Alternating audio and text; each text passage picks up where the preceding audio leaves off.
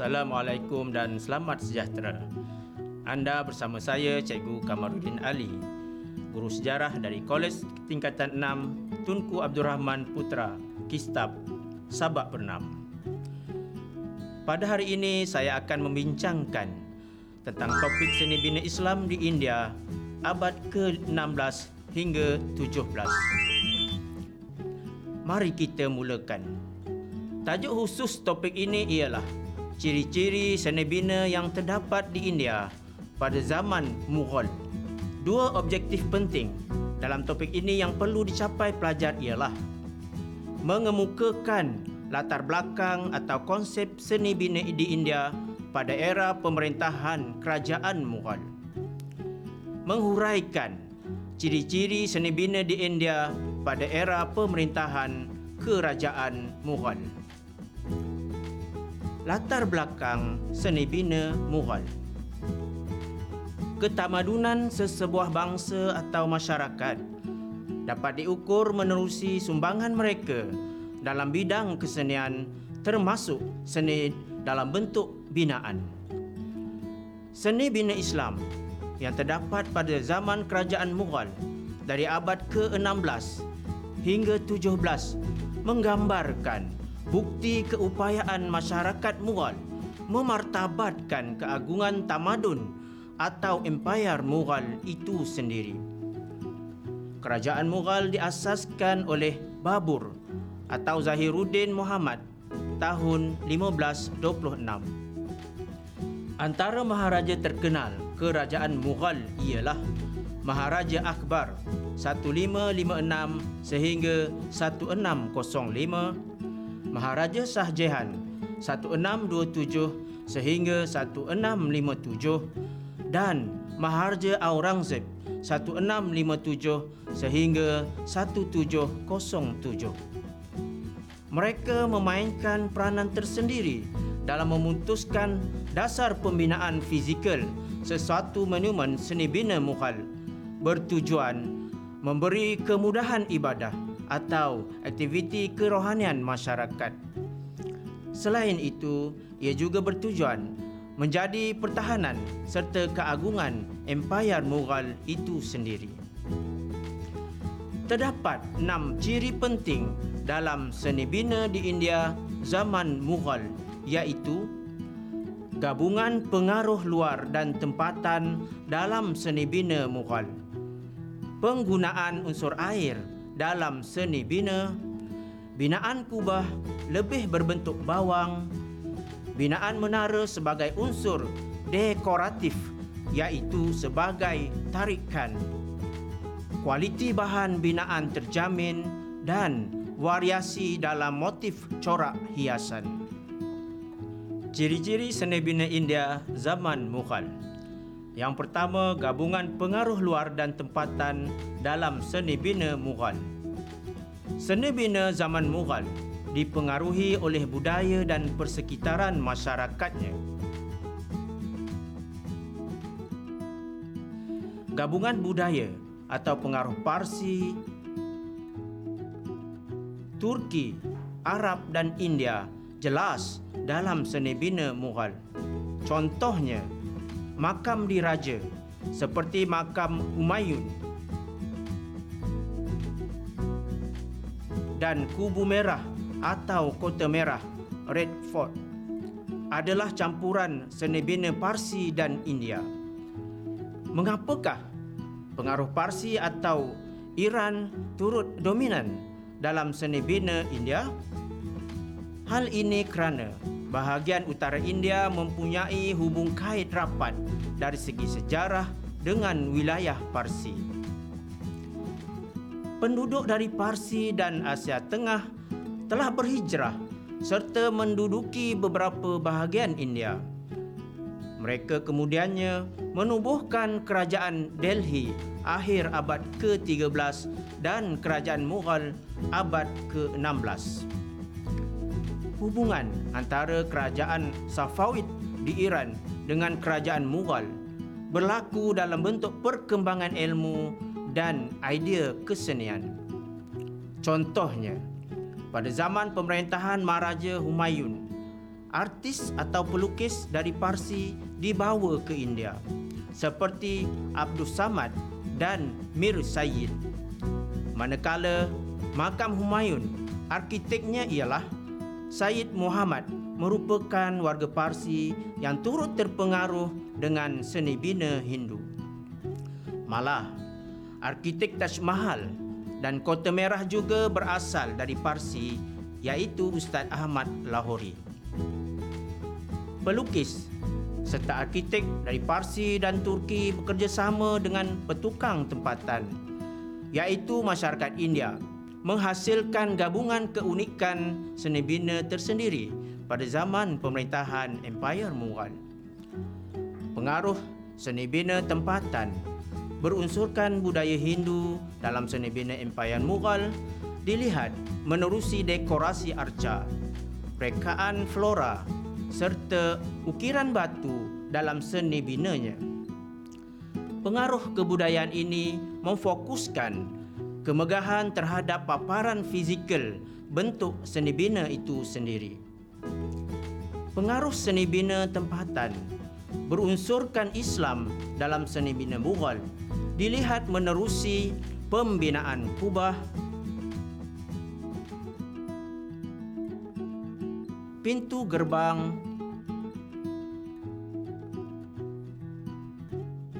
jaliwek, tingkap berjaring dan kaligrafi dalam seni bina. Pengaruh kebudayaan Islam itu pula melambangkan kesederhanaan dalam seni bina India. Gabungan kedua-dua pengaruh budaya Hindu dan Islam dalam seni bina zaman Mughal ini menghasilkan keindahan yang melambangkan kesempurnaan terhadap monumen itu sendiri.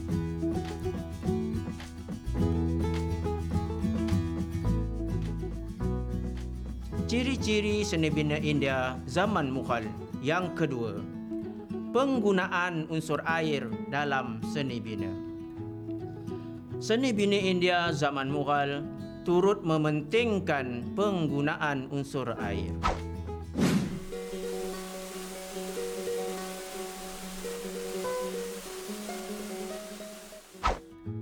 Penggunaan unsur air ini dibuktikan menerusi asas lokasi atau tempat sesuatu binaan didirikan.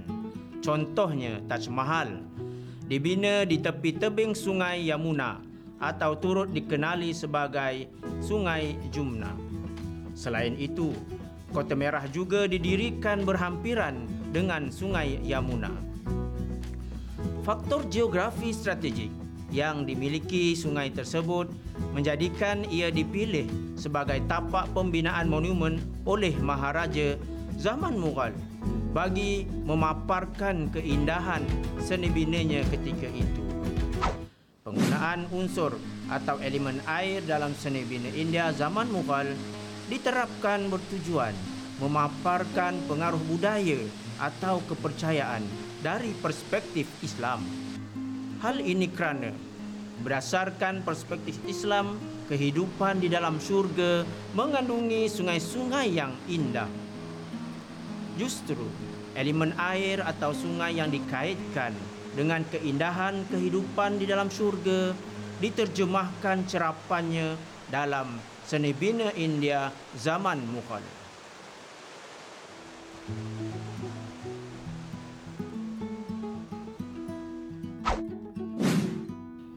Sekitar makam Humayun misalnya, terdapat taman yang menerapkan unsur air yang dikenali sebagai cabang. Pelan cabang adalah berbentuk kolam kecil di bahagian tengah yang dihubungkan dengan empat lajur saliran air. Justru cabak memaparkan analogi kepada pandangan terhadap keadaan syurga atau taman abadi. Ia berikutan empat lajur saliran air tersebut mewakili gambaran empat anak sungai surga iaitu sungai air, sungai madu, sungai susu dan sungai arak.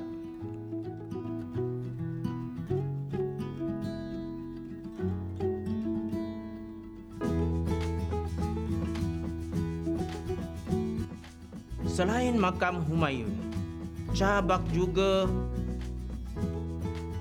terdapat di sekitar Taj Mahal sebelum menuju ke pintu utama istana tersebut.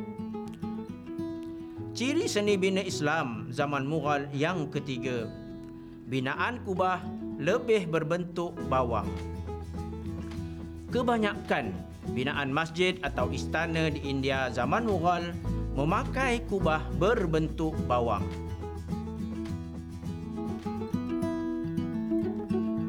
Contohnya, Masjid Mutiara di Agra memiliki tiga kubah utama. Taj Mahal pula sinonim dengan kubah yang besar. Manakala Kubu Kota Merah memiliki dua kubah utama. Kubah kebiasaannya terdiri dari dua lapisan. Lapisan luar memperlihatkan pandangan dari luar. Lapisan dalaman pula memaparkan lengkungan dalaman.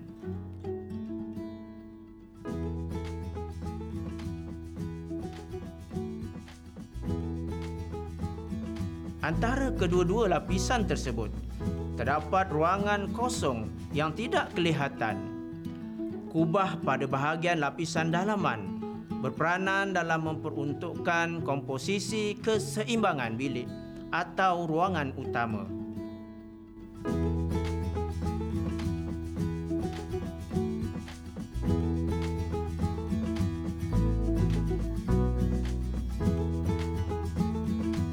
Elemen kebudayaan Hindu dan Islam juga dikesan menerusi binaan kubah zaman Mughal.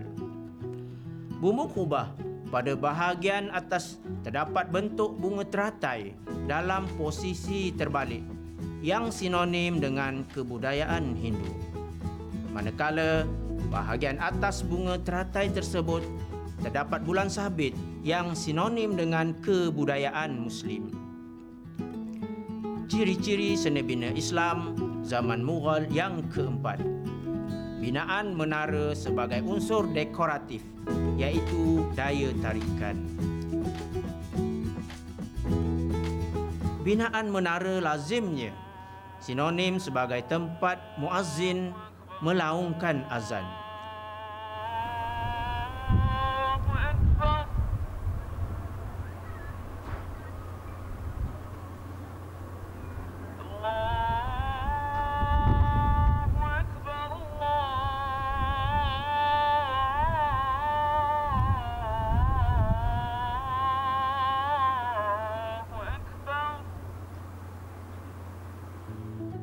Pada zaman Mughal khususnya, era pemerintahan Shah Jahan, binaan menara lebih bertujuan sebagai unsur dekoratif atau daya tarikan terhadap sesuatu monumen.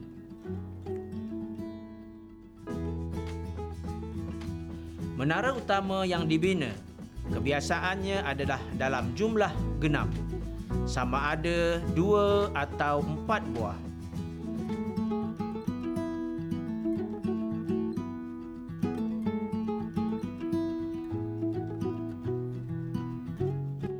kawasan atau bahagian galeri menara lazimnya dilitupi dengan chatri iaitu kubah berbentuk bawang yang mengembang. Menara kebiasaannya dibina bersebelahan masjid. Contohnya menara di Masjid Mutiara di Agra. Di samping itu, binaan menara turut dikesan pada makam diraja.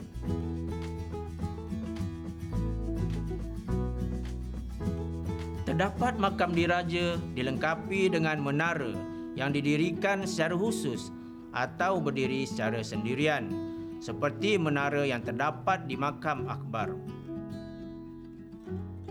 Menara tersebut terpisah daripada bangunan induknya yang menempatkan makam sebenar akbar. Ciri-ciri seni bina India zaman Mughal yang kelima kualiti bahan binaan terjamin.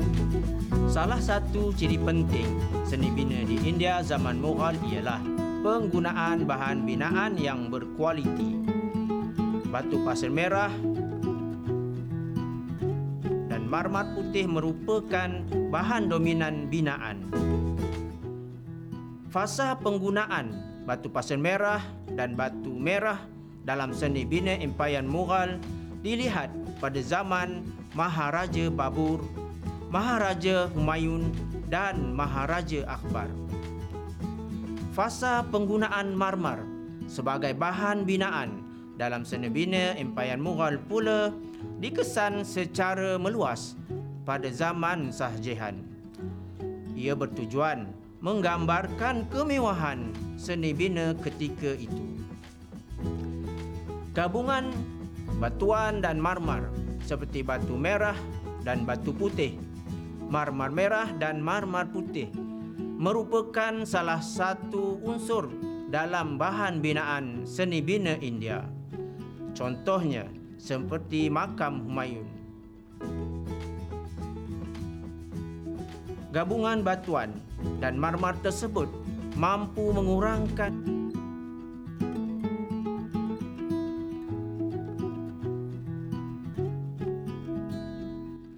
bahan binaan Taj Mahal juga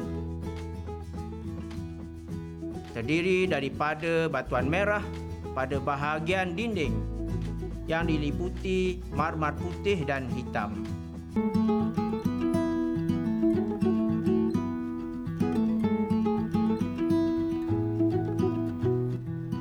Penggunaan marmar putih sebagai bahan binaan Masjid Mutiara atau Masjid Moti di Agra turut menyebabkan ia dikenali sebagai Masjid Marmar Putih. Ia dibuktikan jelas menerusi setiap permukaan bahagian dalam Masjid Mutiara. Manakala di bahagian luar khususnya pada dinding Masjid Mutiara, batu pasir merah digunakan sebagai bahan binaan. Justru penggunaan bahan binaan ini tampak sederhana tetapi indah dengan penggunaan lapisan marmar putih penggunaan bahan batuan merah sebagai struktur dinding seperti di Kota Merah juga bertujuan mengekalkan struktur binaan tersebut supaya tahan lebih lama. Kepelbagaian atau variasi motif dalam corak hiasan juga merupakan antara ciri penting seni bina mual. Dekorasi menerusi corak binaan dalam seni bina India zaman Mughal adalah kombinasi corak geometri yang tajam, kaligrafi ayat Quran dan corak aris arabistik iaitu corak foliage seperti daun atau buah secara berulang atau berlapis. Gabungan ini penting dalam keindahan seni bina Islam. Berikutan Islam melarang sebarang gambaran wajah ukiran manusia atau makhluk bernyawa ke atas sesuatu binaan. Ukiran dan kaligrafi ayat-ayat Quran terdapat pada seni bina Mughal khususnya di masjid dan istananya. Contohnya, Masjid Jamak di Delhi dihiasi dengan ayat Al-Quran pada mihrab dan dindingnya.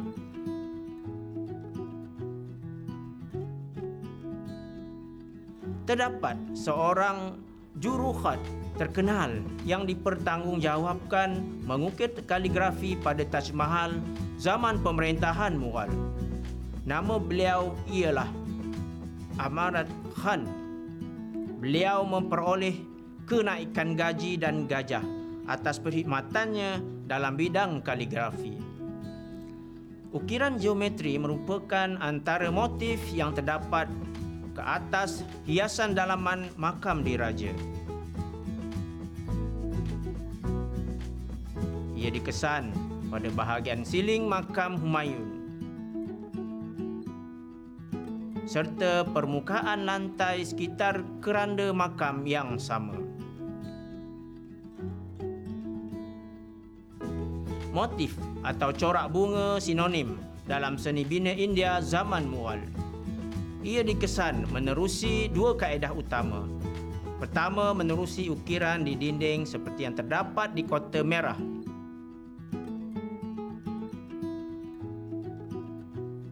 Kedua, menerusi hiasan di atas mermar menggunakan teknik Petra Dura. Teknik Petra Dura melibatkan proses menatah batu pelbagai warna yang dipotong ke atas hamparan marmar yang dipahat. Ia mengalami proses yang sangat teliti Corak bunga menerusi Petra Dura ini juga boleh dikesan di Taj Mahal. Kesimpulannya, seni bina yang dihasilkan oleh masyarakat Mughal memberi sumbangan kepada masyarakat dunia dalam menentukan ciri terbaik penghasilan sesuatu monumen. Kerajaan Mughal berjaya mempamerkan kehebatan tamadun dan agama Islam menerusi seni bina yang dihasilkan ia berikutan pengukuhan serta kewujudannya menjadi tarikan sebagai kawasan pelancongan sejarah yang popular hingga kini. Sebelum mengakhiri dokumentari ini, mari kita jawab soalan pengukuhan ini. Uraikan empat ciri-ciri seni bina yang terdapat di India pada zaman Mughal.